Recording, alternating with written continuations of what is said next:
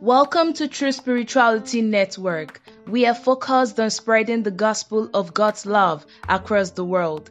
The Bible says, There is no fear in love, and perfect love casts out every fear. As you feed on God's love for you, allow His love to cast out every fear, worry, and anxiety. God loves you.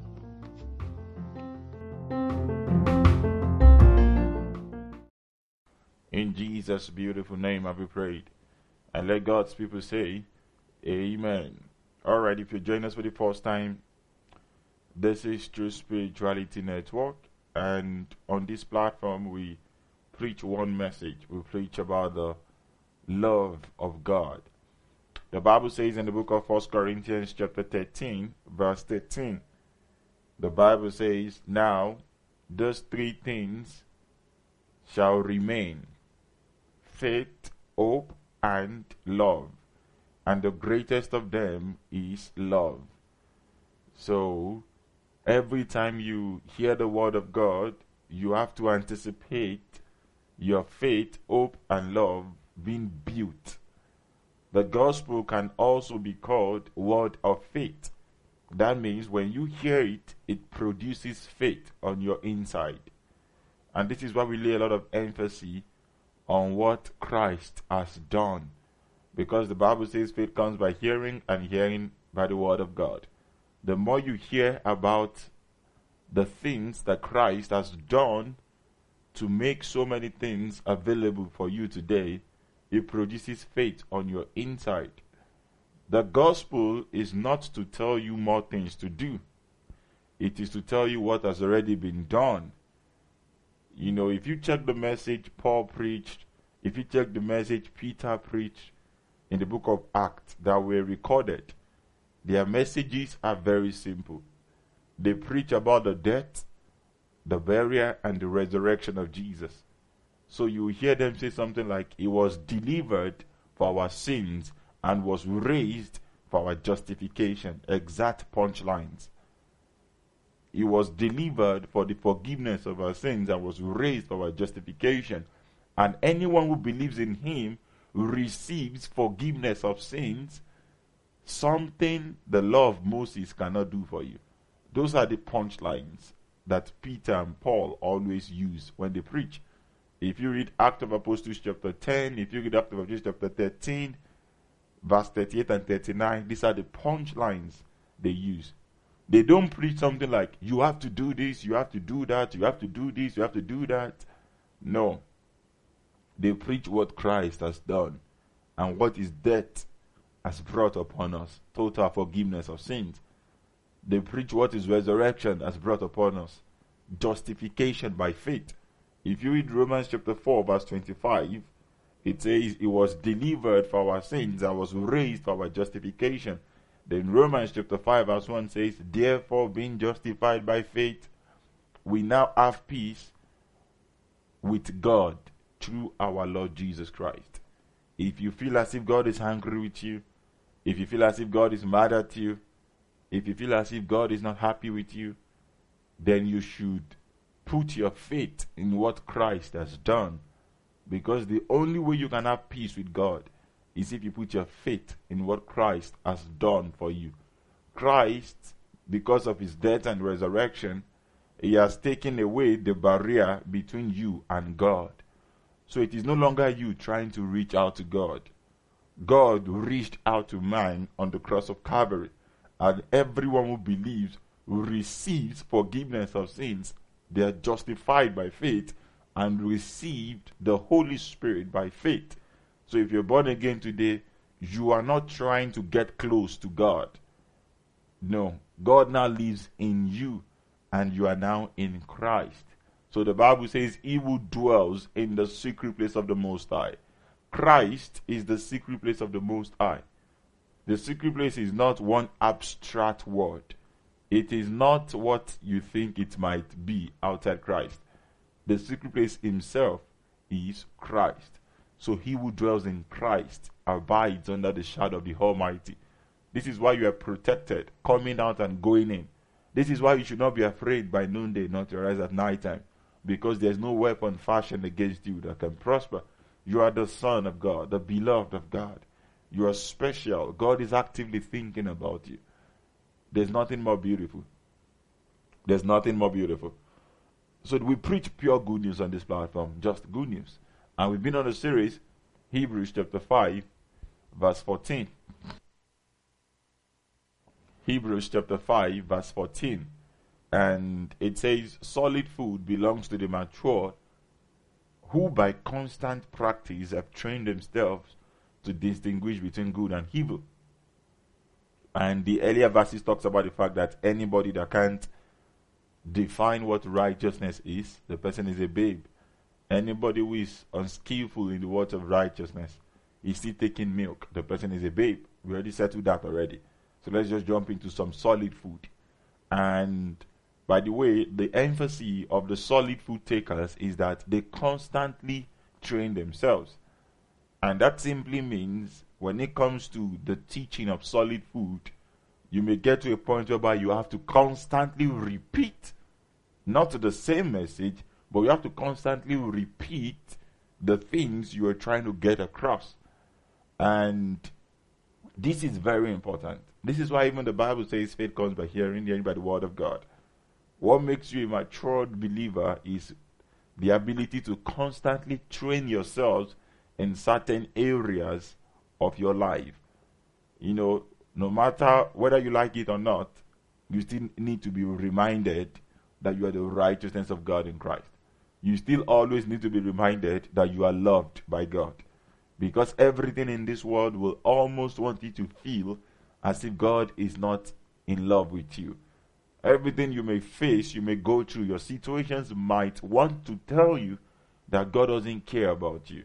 So you need preachers that will remind you that no matter what you're going through, God still loves you. And God never stopped loving you. In the sight of God, you are altogether beautiful, and there is no flaw in you. Song of Solomon, chapter 4, verse 7. So, because the key or the strength or the secret for the matured is the ability to consistently train themselves to distinguish between good and evil. And the distinguishing between good and evil in that context, if you want to take it to Romans chapter 12, Romans chapter 12, verse 2 says, Do not be conformed to this world, but be ye transformed by renewing your mind.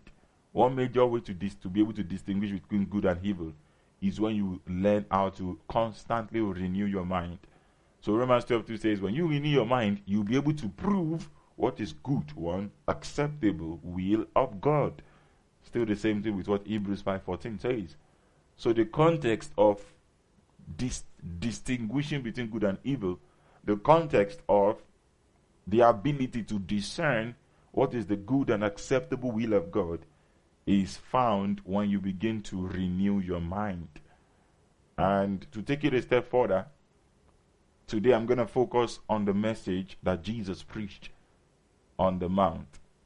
I'm going to focus on the Sermon of the Mount. Jesus preached a message from Matthew chapter 5 to Matthew chapter 7. And I already clearly stated that the message Jesus preached was the law. Jesus preached the law if you have to listen to the last message, to the last episode, because I took time to explain the difference between law and grace. John chapter 1 verse 17 says the law was given by Moses, but grace and truth came through Jesus Christ. The law speaks about what man must do in order to be accepted by God. The grace speaks about what Christ has done to make us accepted in the sight of God. The law demands righteousness from sinful man. The grace supplies righteousness to sinful man. Under the law, you have to do this, to do that, to do this, to do that, to experience some things, to get some things from God. Under the grace, Christ has done this and done that. And as long as you come through the name of Jesus, you can ask God for anything and He will do it. The Bible says in Romans chapter 8, if he could freely give you his only begotten son, how much more will he not give you anything you ask him? Under the law, the focus is on your works. Under the grace, the focus is on Christ's finished works. Under the law, you have to do this and do that, and until you do it perfectly, you can't get some things from God. Under the grace, Christ has done everything perfectly.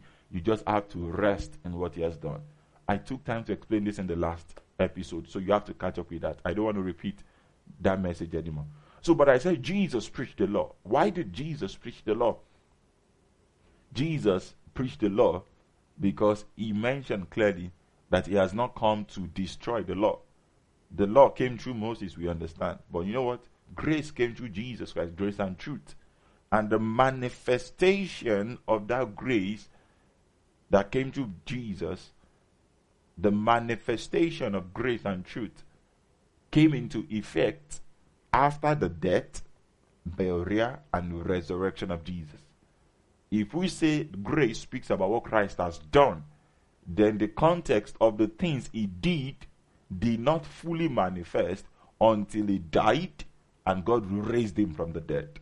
You understand what I'm talking about? But while he was alive, he was always teaching and always healing. And thank God it's Thursday. On Thursdays, we, we pray for the sick.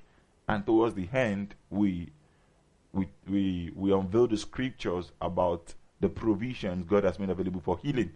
That means if you're trusting God for any form of healing, if you're sick, if you're trusting God for a touch, we're going to pray with you and you'll be completely healed.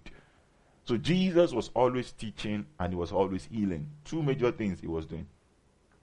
And by the way, this is just by the way. Okay, don't let me say this now. I wanted to say something, but I'm not saying it. So let's go back to our message. So Jesus was always teaching and he was always healing. Jesus was always teaching and he was always healing. Act of Apostles chapter 10 verse 38 says, How God anointed Jesus of Nazareth with the Holy Spirit and power. He went around doing good, healing all those that were oppressed of the devil, for God was with him. For three years of Jesus' ministry, he was always teaching and always healing. But what was he always teaching most times?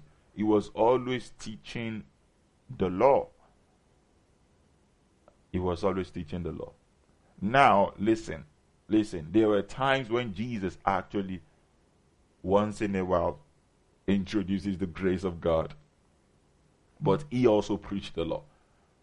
And I'm going to show you this from Jesus' message himself that was recorded the Sermon of the Mount. And why would Jesus preach the law? Because the law was given in the first place to bring man to the end of himself, so that man can see the need for a savior. Again, don't forget what I said law is. The law are the things you must do in order to be accepted by God. Now, the flaw of the law is when it was given, man, the children of Israel, were not aware that they couldn't fulfill the law. God knew that the children of Israel could not fulfill the law. Galatians chapter 5, no, Romans chapter 5, verse 20. You have to read this part and it has to be displayed. Romans 5:20 says the law was given so that iniquity might abound.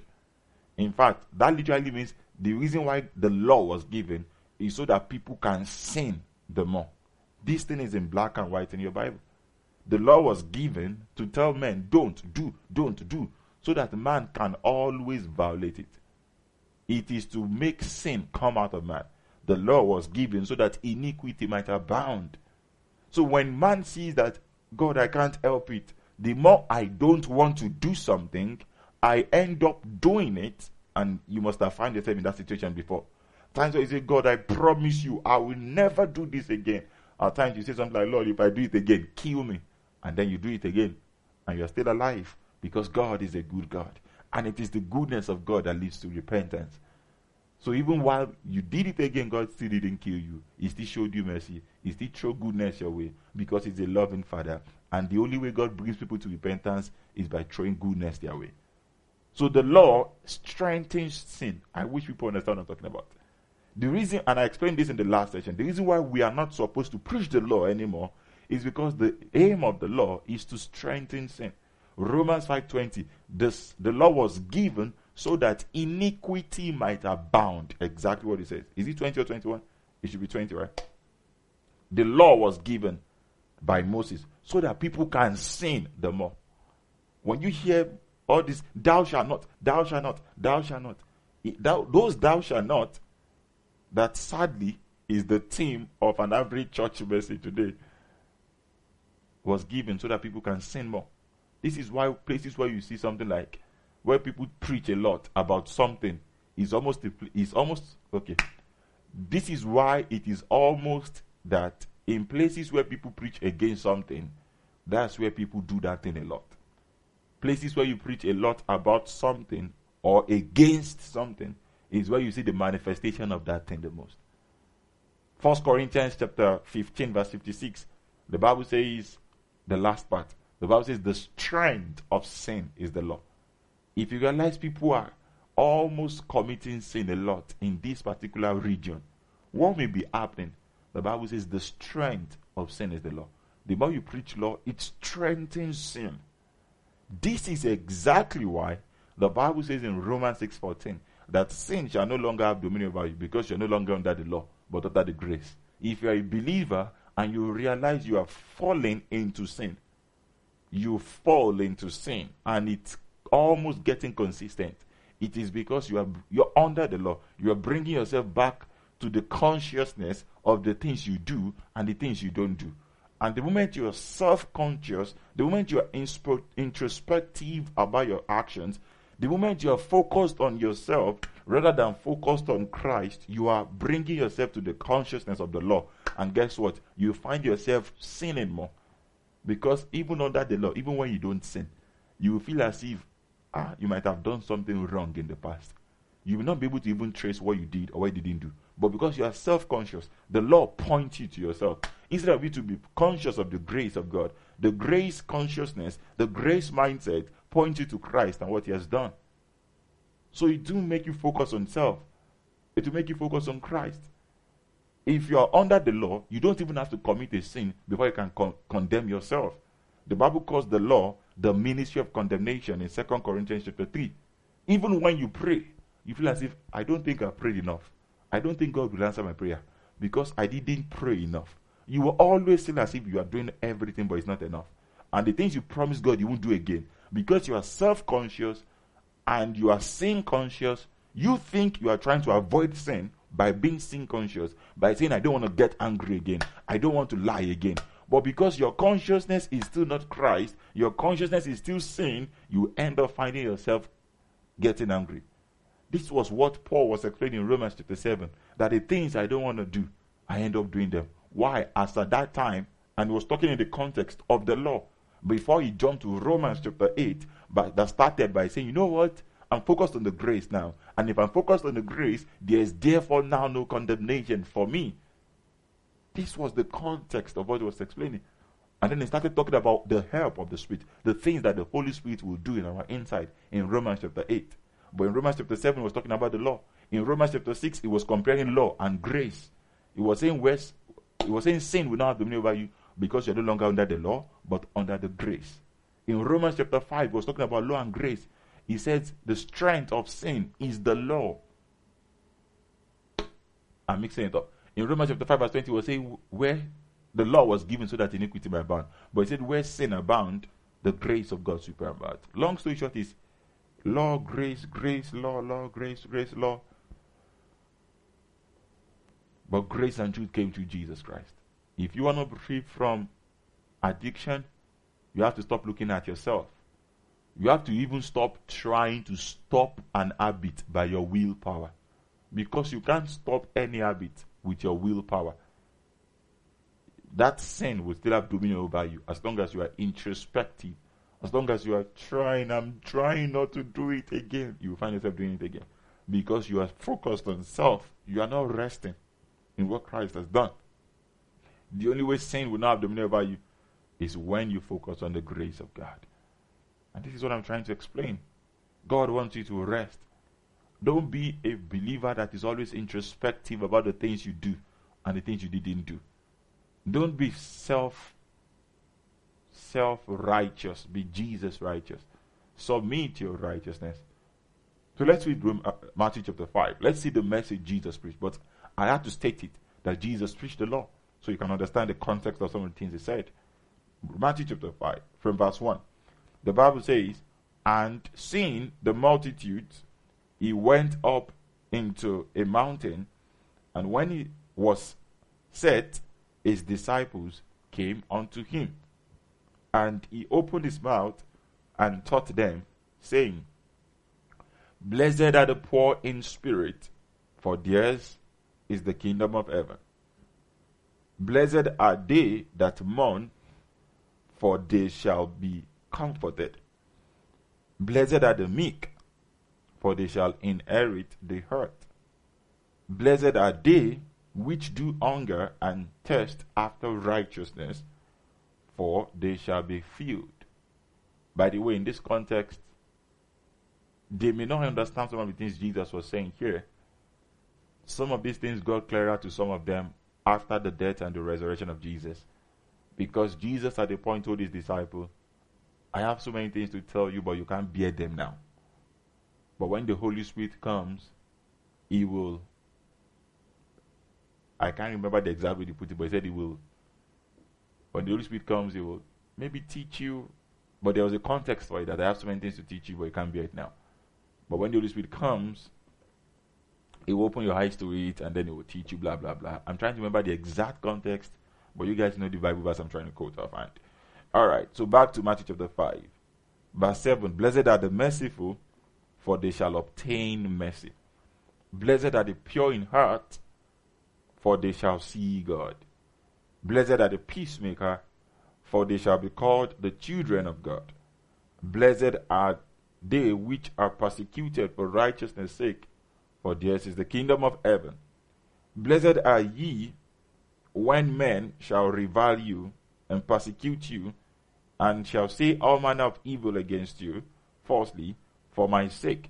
Rejoice and be exceedingly glad, for great is your reward in heaven, for so persecuted they the prophets which were before you. Verse 13 Ye are the salt of the earth, but if the salt lost its savour, wherewith shall it be salted? It is therefore good for nothing, but be cast out and be trodden under foot of men. Ye are the light of the world. A city that is set on an hill cannot be hid. By the way, stop. You know, I've I, I knew I to an extent I knew the context of what Jesus preached here, but I was just trying to see again from the light of what I know about the grace of God, and I saw what Jesus was doing here. Jesus was telling them, You are the salt of the world, you are the light of the world. Jesus was trying to tell them who they are. And just is not telling them you will be, it is you are. So therefore, let your light shine. You are the salt of the earth. So therefore, manifest it. Jesus was not telling them, if you want to be a salt, these are the things to do. If you want to be a light, Jesus was actually telling them, you are because it becomes easy to manifest when you already know you are. It becomes easy to live right when you already know you are the righteousness of God. That is just by the way.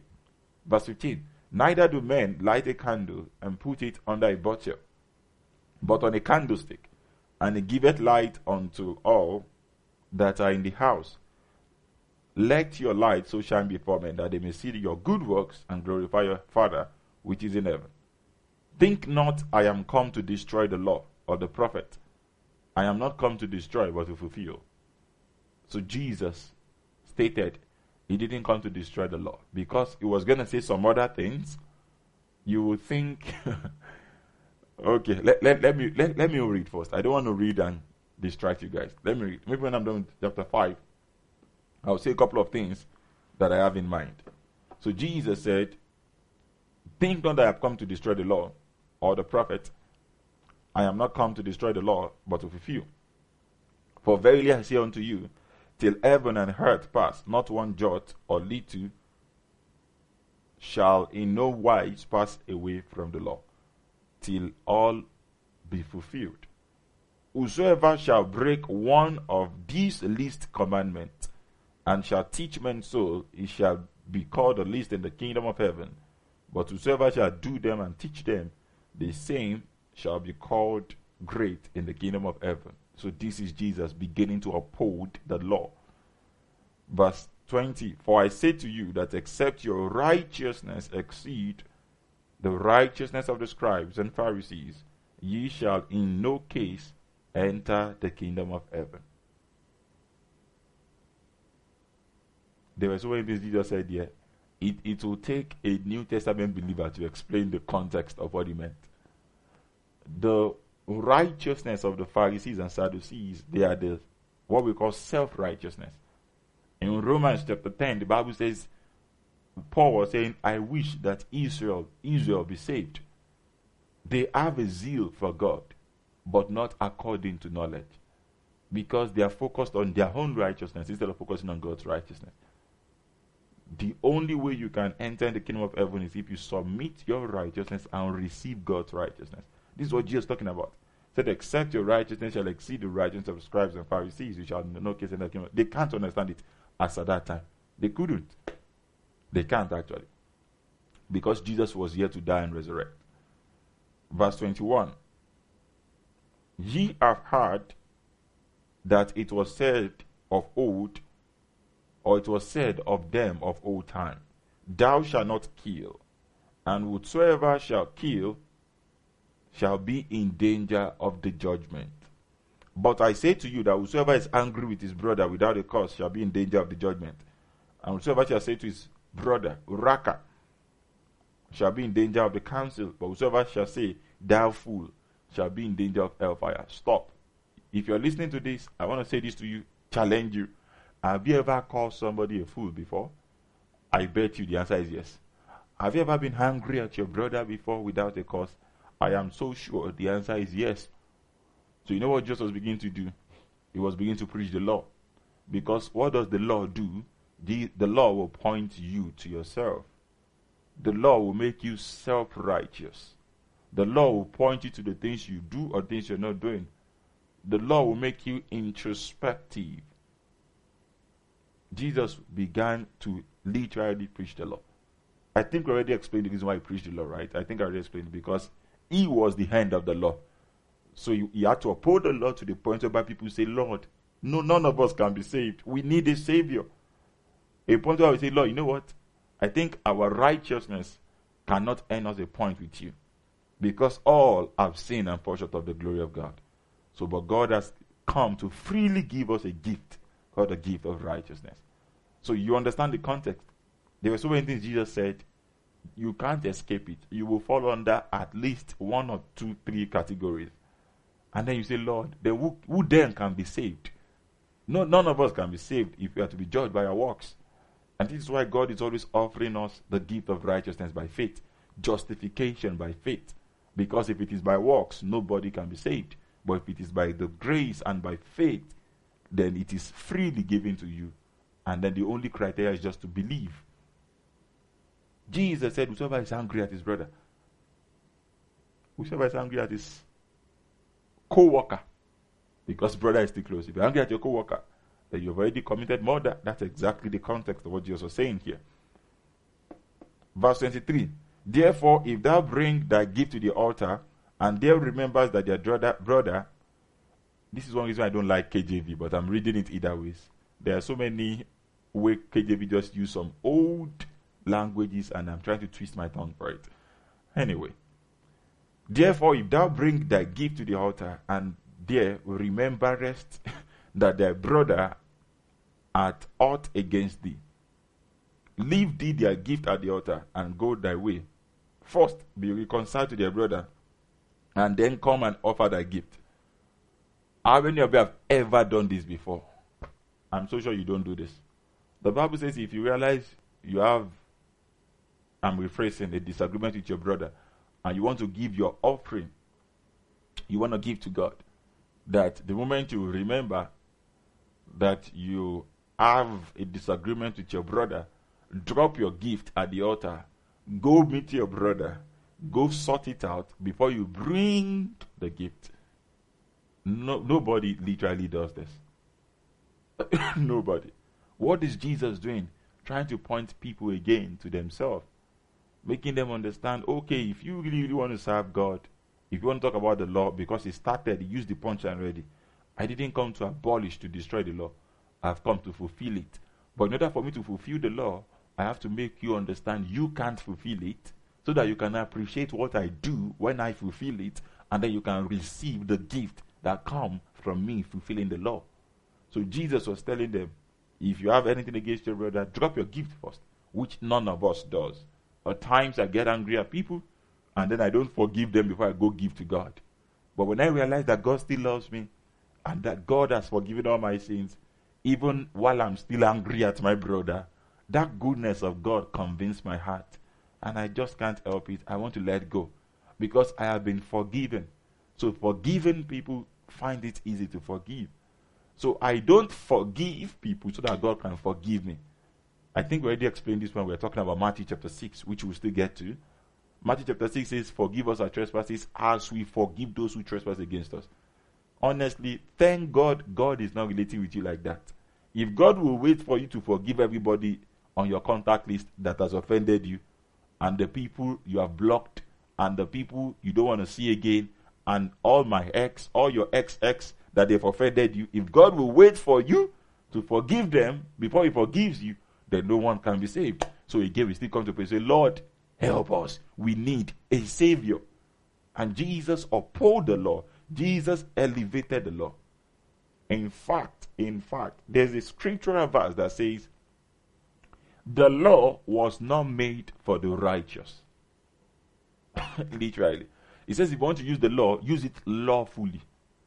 Use it for, and then it was mentioned the name of um, people that, uh, um, it was mentioned different categories of people use the law for. But it says the law is not made for the righteous. But again, as at this time, there was no gift of righteousness. As at this time, the manifestation of the fullness of grace and truth that came to Jesus has not yet been revealed. The fullness of the grace of God was revealed on the cross of Calvary when Jesus took the place of the sinful man so that the sinful man can take the place of Jesus in the heart of God. So that the Son of God can become the Son of Man, while the Son of Man can become the Son of God through what Jesus did for us on the cross.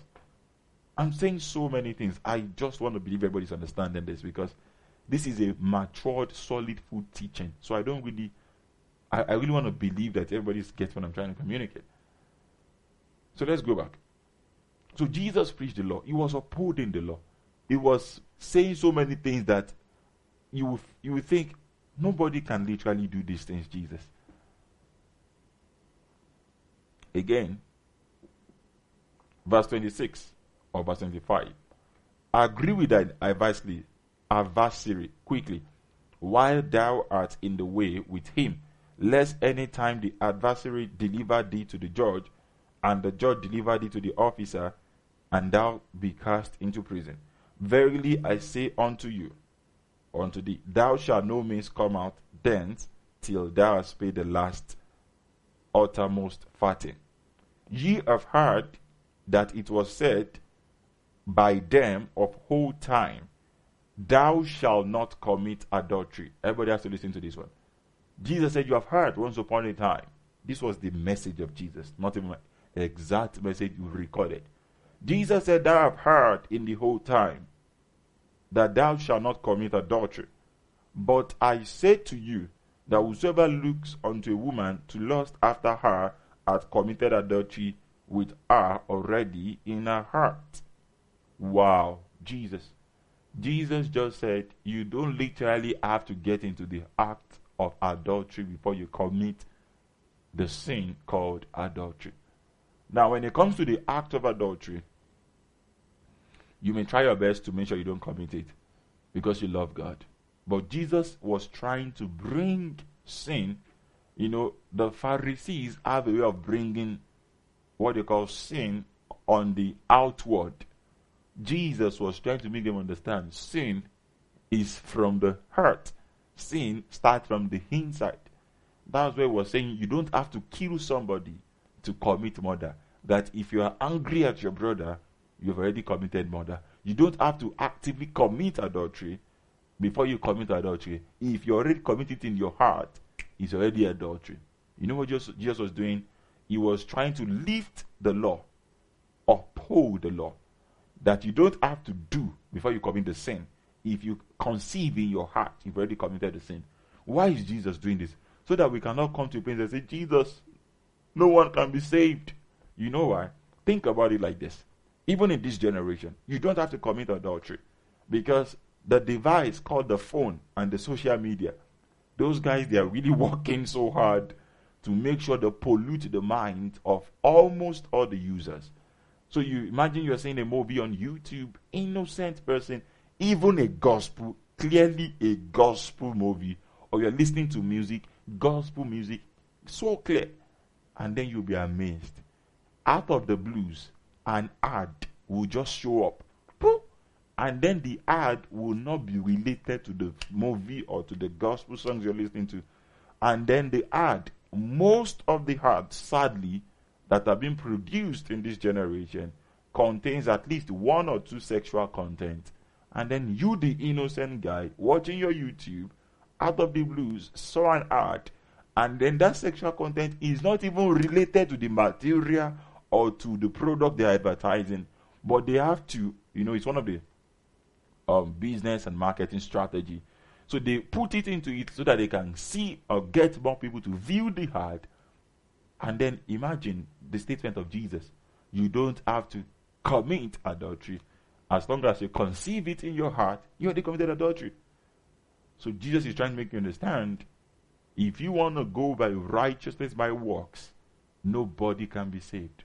Because even the person that is justifying himself, ah, thank God me, I don't, I have not killed any human before. But guess what? You've been angry at your brother. The thing with the law is the law doesn't qualify sin. Sin is sin. You know, it is in this generation we say something is big sin, something is small sin. If we want to define or talk on the subject of sin, worrying is a sin, fear is a sin. Because the Bible clearly stated, whatsoever is not of faith is sin. So you don't have to kill, you don't have to lie, you don't have to commit adultery before you commit a sin. When you worry, you sin. And sadly, most times, people worry. So you're constantly living in sin. so do, do, you understand the context of what I'm trying to say? So if you want to talk about the subject of sin, because again, the law strengthens sin. Do you know what I just said right now? Because I said Jesus preached the law. Imagine if, imagine if, because ima- you're listening to this right now. If I don't clearly state the context of Jesus' message, if I don't clearly state what happened after Jesus died and resurrected, if I just stop right now where I just stopped, imagine you come to church and I need you to get in get in line with what I'm about to explain. Imagine you come to church and I taught, or maybe as a preacher, I don't understand the difference between law and grace. And I need a message to preach for you. And then imagine again, I don't understand. Imagine I don't understand the difference between law and grace. And I thought, oh, let me preach the message Jesus preached. I mean, if it was Jesus' message, let me just preach it now. But people don't understand this was the law Jesus was preaching. And they don't forget, why was the law given? The law was given, Romans 5.20, so that people can sin the more. It's in the Bible. So that iniquity might abound, Romans 5.20. 1 Corinthians 15.56 says, the strength of sin is the law. So when you preach the law, you are getting people to be more self-conscious, and when they are more self-conscious or self-righteous, they commit the sin the more. That literally means if you come to church and the only thing, listen, the only thing I preach to you is Jesus said, if you you don't have to commit murder before you commit murder. As long as you're hungry with your brother, you've already committed murder. You know what happens? When you get home and then your brother does anything for you and you get angry at him, the next thing that's certain is you've committed murder. You start hearing the voice saying, You have murder, you've committed murder, you are a sinner, you've committed murder. Because why? The strength of the sin or the strength of sin is the law. So you now start hearing that you've committed, you've committed, and then accusation comes, then guilt comes, then condemnation comes.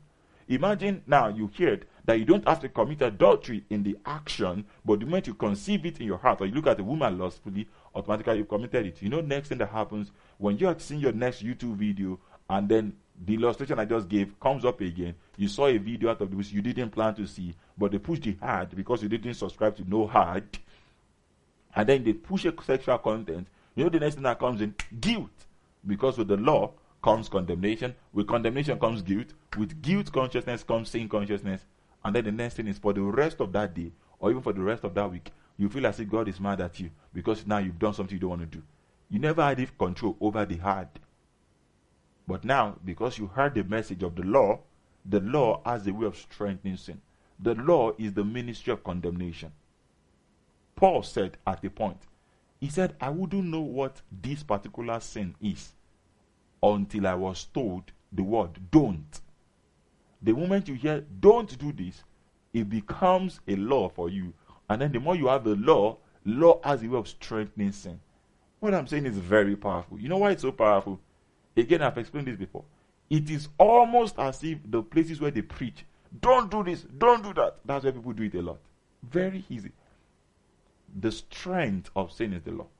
Jesus preached the law. Why? Because he wanted to bring everybody to the end of themselves. He is the Savior.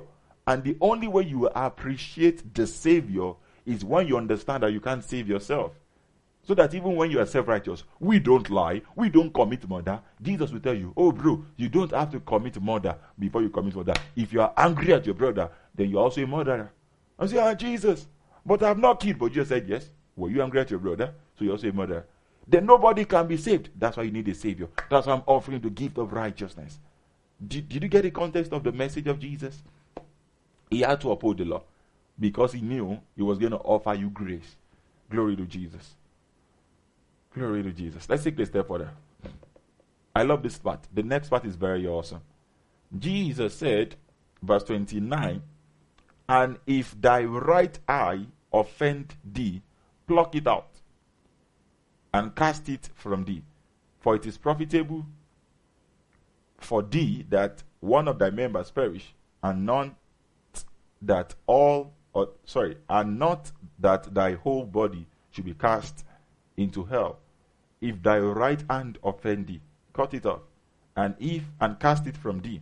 For it is, prof- it is profitable for thee that one of thy members should perish, and not thy whole body should be cast into hell. Jesus said, You know what? If your right hand offend thee, I know in some other versions, Jesus says something like, If your right hand causes you to sin, cut it off. Have you ever seen anybody do this literally before? No. Does that mean people are not sinning with their part of the body? They are. So why did Jesus say this statement and was so literal with it?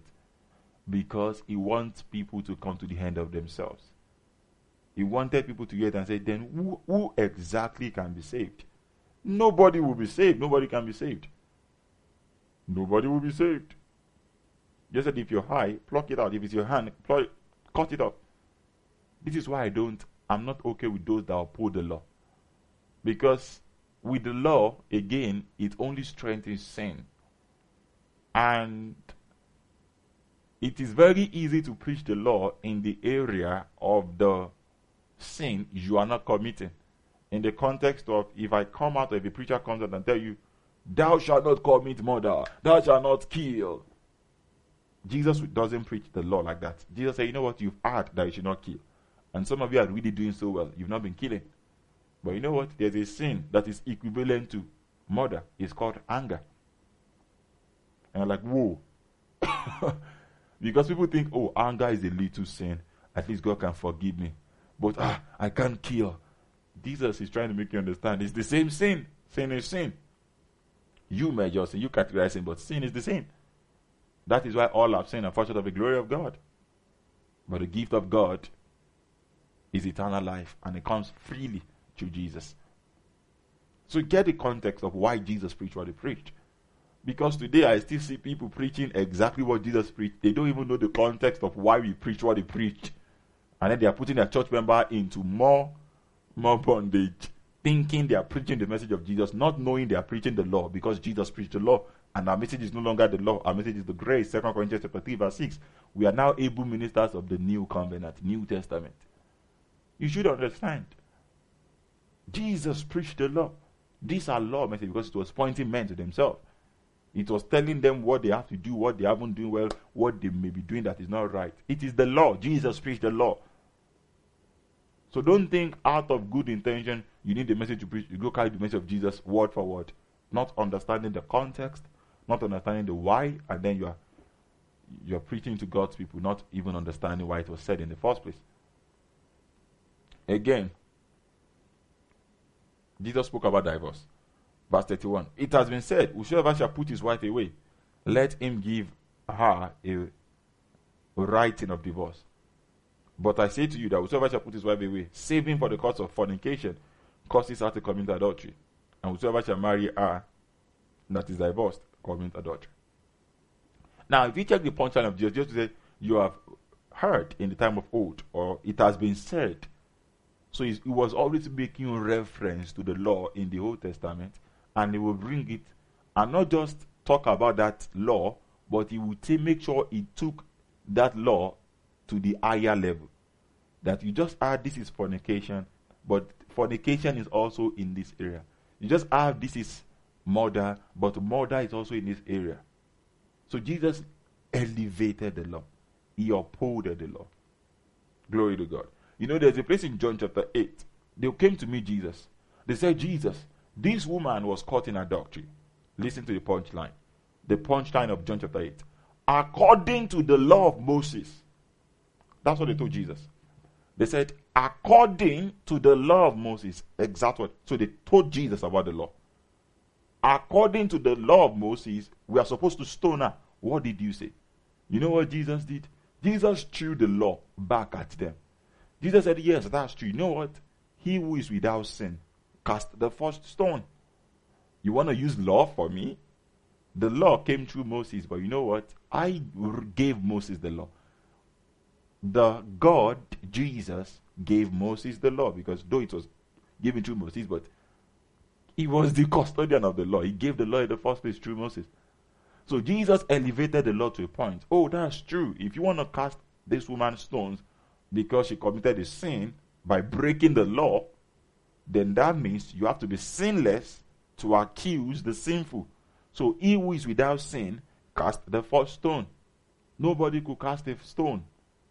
And that's, that's the thing about the law. The law, with the law, it is easy to point out people's weakness as long as you know that their weakness is not your exact weakness. So when you see preachers talk about the fact that people are not praying enough, it is easy because maybe that preacher to an extent, prays for many minutes or many hours. But the truth is, if prayer becomes legality, that is no longer relationship. In the New Testament, in the New Covenant, prayer, whether for long or for short, should be born out of relationship.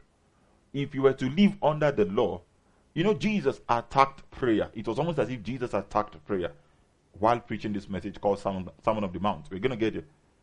Jesus said, when you want to pray, don't be like the Pharisees, praying outside so people can see them. Go into your closet. Jesus was laying emphasis on the fact that prayer should not be what even people should know about.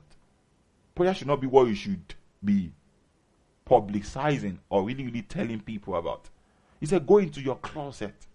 That was the message of Jesus on prayer. We'll get there. But what I'm, what, what I'm trying to say exactly is the fact that you should understand the context of what Jesus said and why he said what he said. When he preached from Matthew 5 to Matthew 8, the goal was that he was going to preach the law. And when he preached the law, man can come to a point where he said, nobody can be saved. And then when we come to a point, nobody can be saved, and we realize that God loved us and gave us a Savior, it will make us appreciate the fact that indeed we need that Savior. And this is why I got born again because I couldn't help myself. My good works could not save me. So I needed somebody to take my place on the cross of Calvary. Because if Jesus didn't take my place on that cross of Calvary, then I have to die for myself. I have to die for my sins. I wasn't ready to. so I needed somebody. I needed a gift. I needed someone to pay the price for me. So Jesus did pay the price for us. Because if you have to go with all the messages Jesus was preaching here, nobody can be saved. But you know what? This is why God exactly gave us a gift called justification by faith. And justification by faith is the gospel. Righteousness by faith is the gospel. Because if you want to come back to righteousness by works, almost no one can be saved. Literally, nobody can be saved. And this is what Jesus was trying to communicate. You should understand this. He was upholding the law. Let me just finish reading Matthew chapter 5 and then we'll wrap it up today. Matthew chapter 5. Let me just wrap it up. What verse did I stop?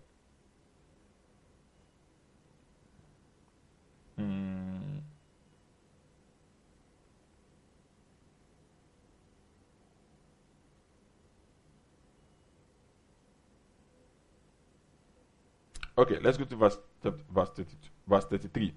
Again, you have heard that it had been said by them of old time, Thou shalt not forswear thyself, but shalt perform unto the Lord thine oath. But I say to you, Swear not at all, neither by heaven, for it is God's throne, nor by the earth, for it is his footstool, neither by Jerusalem, for it is the city of the great king, neither shalt thou swear, swear by thy head, because thou canst not make one hair white or black. But let your communication be yea, yea, nay, nay, for whatsoever is more than this cometh of evil.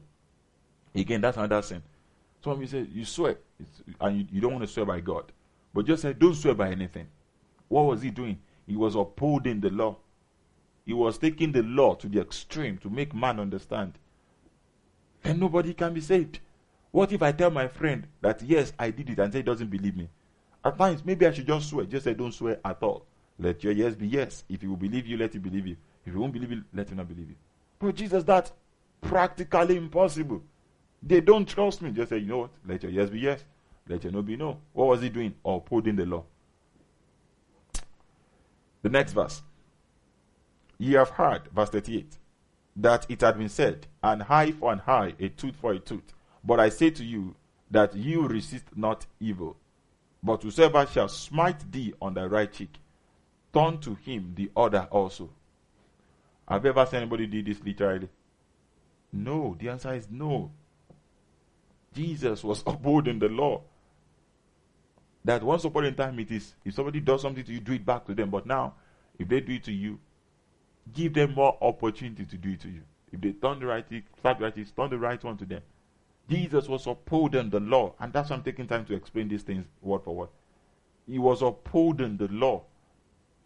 Not because you'll be able to do all of these things, but he was trying to make you understand well, you have heard, it was written. He was using what was written against them.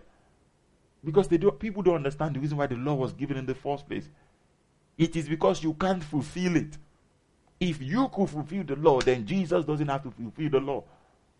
People should understand the context of Jesus' message.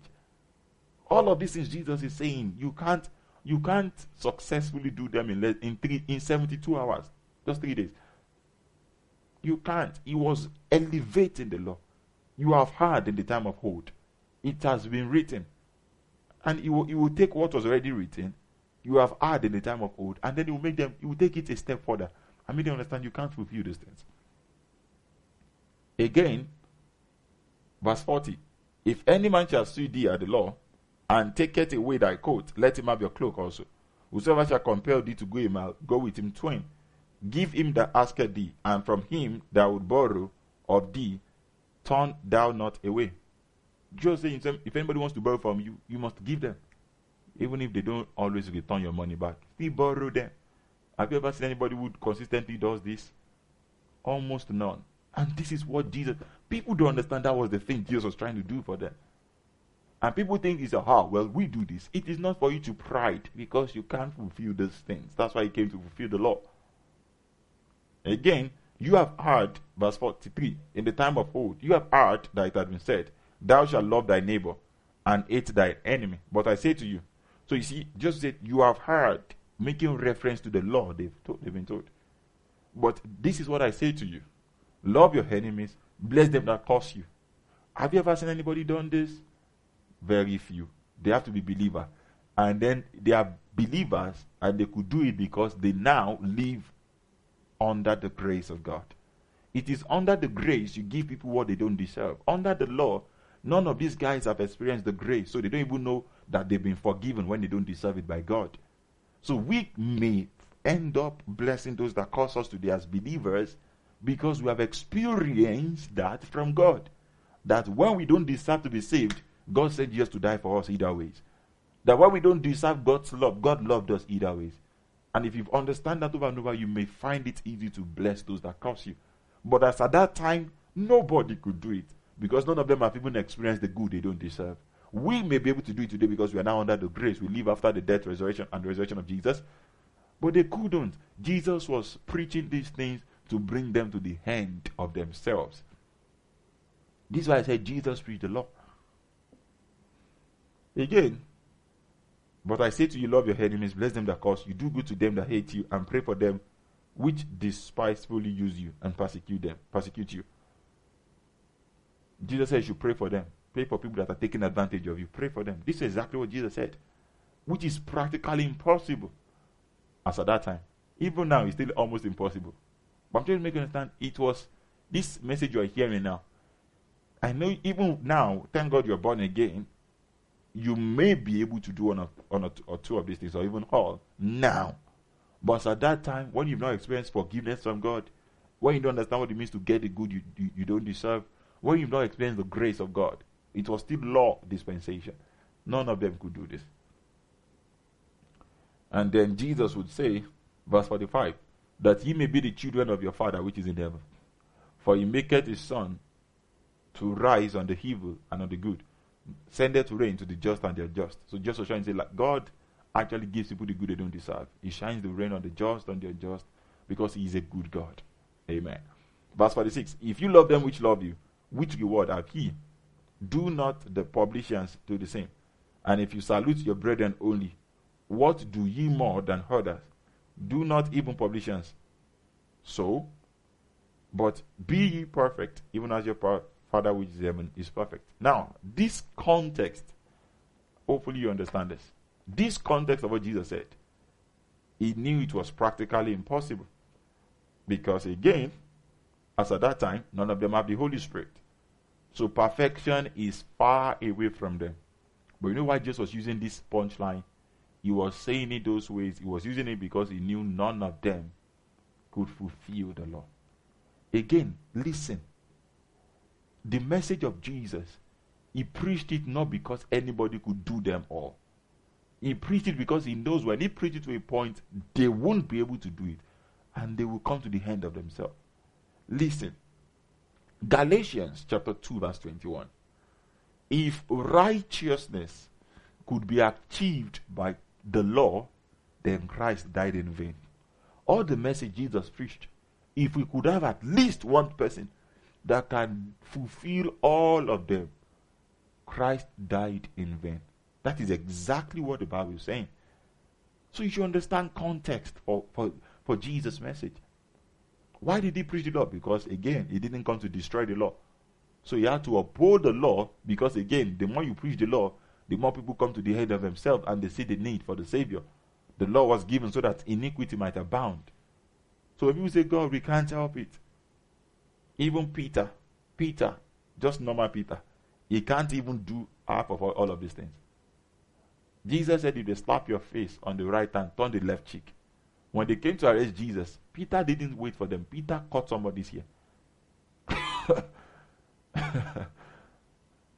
Jesus said, Do not swear at all. Peter, when they told him he was with Jesus, that he had been with Jesus, Peter denied with cursing and swearing. I'm telling you, Peter, that has been with Jesus for three good years. I'm making you understand the aim of this message was not to make somebody uh, or to find at least. No, nobody can be justified by this thing. Because if anybody, just one person on the surface of the earth, can do everything Jesus was preaching from Matthew 7 to Matthew, Matthew 5 to Matthew 7, Galatians chapter 2, verse 25, 21.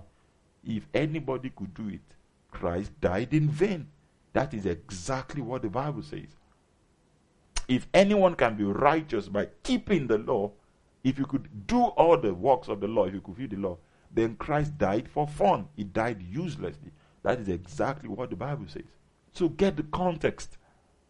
Because people still come, they still use the message of Jesus, throw it at people, and then they say, Well, you have heard, you have. You are, you are preaching the right message at the wrong time. Because if you preach it all the time of Moses, it's a fantastic message. That's why Jesus preached the law. That is exactly why from the moment you read the four Gospels Genesis, Exodus, sorry, Matthew, Mark, Luke, John after the resurrection of Jesus, and these four guys gave account, you will not see some more of thou shalt not, thou shalt, but you will see more of what he did for us. He was raised for our justification. He died for the forgiveness of our sins. In him we have redemption and the forgiveness of sin. So it, the focus is no longer on what you do or what you don't do, what you must do. It is now on what Christ has done. So it is no longer on morality, but based on what Christ has done. Listen, effortlessly, if we preach Christ to you, you will eventually live right. Jesus was upholding doing good and not doing evil, morality. But after his death and resurrection, the message is he died for us and God raised him from the dead. That is the message now. And because he died, all your sins are forgiven. Because God raised him from the dead, you are now justified. Effortlessly, you will live right. In fact, effortlessly, you will fulfill the law because Christ lives in you. That's why the Bible exactly says you have dominion over sin when you're under the grace. You will find out that living right will become a fruit. It's called the fruit of the Spirit. I, I, I said so many things. And this will really help you much when you're a preacher. Your work is not to lay more demands on people, tell them more things to do. And if they are not getting a result, it's not to tell them they are not doing enough. That is the wrong message. Your job now is just to tell them what has been done once and for all. If you're trusting God for healing, my job is to tell you it is provisions for healing has been made available because of what Christ did for you. It is not to tell you more things to do to get healing. No, again, I'm still putting it. any gospel that tells you you have to do again, do more, you are not doing enough, is still not the gospel of Christ. Because the gospel of Christ is Christ did all so that you can receive all. So if you're trusting God for healing, listening to this, I want you to know by the stripes of Jesus you've been made healed. Jesus took your infirmity so that you will not have to take your infirmity. He took your coronavirus on the cross of Calvary. And guess what? So that you can take his divine health. It's an identity exchange. He didn't deserve to die, but he died so that you can live forevermore. And this is why he gave you eternal life. It is eternal life. Eternal life. Because he took your death, so you have his life. His own life was eternal life. You were supposed to die. So he took your death, he gave you his eternal life. He took your infirmity, he gave you his divine health.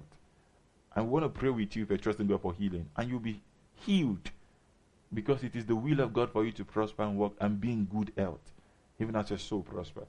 So, Father, we thank you. If there's anybody trusting God for healing right now, for the reason that Jesus took their infirmity and his body was broken so that our body can be put together, I command the healing power of God to rest upon everybody right now who is trusting God for healing in the mighty name of Jesus. In Jesus' beautiful name, I be prayed. Amen.